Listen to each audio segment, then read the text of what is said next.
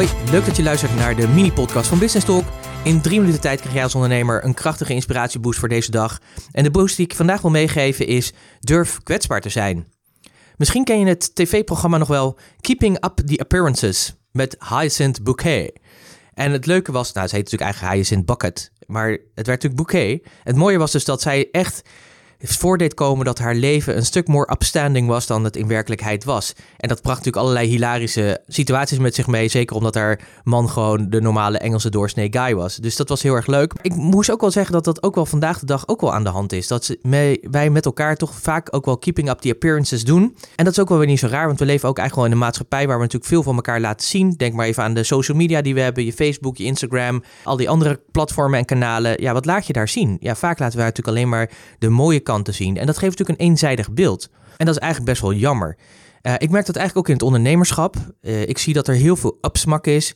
Fake it till you make it. Daar ben ik absoluut een voorstander van. Zeker in je beginfase, zeg maar. Soms moet je gewoon eventjes iets mooiers voordoen dan je in werkelijkheid bent.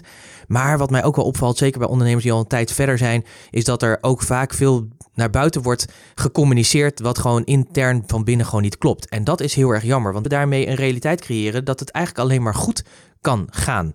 En dat is natuurlijk niet zo. In het ondernemerschap gaan dingen goed en sommige dingen gaan ook gewoon niet goed. Ik zou graag ervoor willen pleiten om daar ook meer eerlijk en open over te zijn.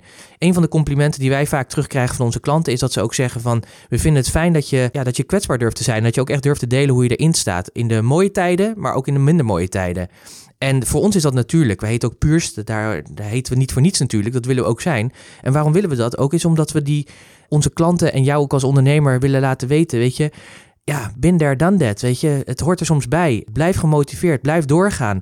Ook wel om te laten weten van ik begrijp je. Ik begrijp waar je bent. Want ik ben er zelf namelijk ook geweest in heel veel dingen. En ik denk dat dat gewoon heel erg belangrijk is. Dat we meer authentiek en echt mogen zijn. En ook af en toe wat meer kwetsbaarder mogen zijn. En natuurlijk, je gaat niet alle vuile was buiten hangen. Dat doen wij ook niet. Zo simpel is het nou eenmaal. Maar ik denk dat het wel mooi zou zijn als je ook wat eerlijker zou kunnen zijn over het verhaal wat echt bij je speelt. En ik denk als we dat met elkaar zouden doen, dat we een veel mooiere realiteit kunnen creëren. Dat we veel meer van elkaar kunnen leren ook. En ik denk dat dat belangrijk is. Een mooi voorbeeld vind ik uh, Brené Brown. Zij heeft een boek geschreven erover. De kracht van uh, van kwetsbaarheid. En ze heeft daar een mooie TED-talk over gegeven. Uh, heel waardevol, zoek die op, ga dat boek lezen uh, en pas het natuurlijk toe. Denk ook eens even na waar jij meer kwetsbaar zou kunnen zijn in jouw ondernemerschap. niet op je vakkennis natuurlijk, maar misschien wel op het ondernemerschap wat je hebt, zodat je anderen ook weer verder kan inspireren.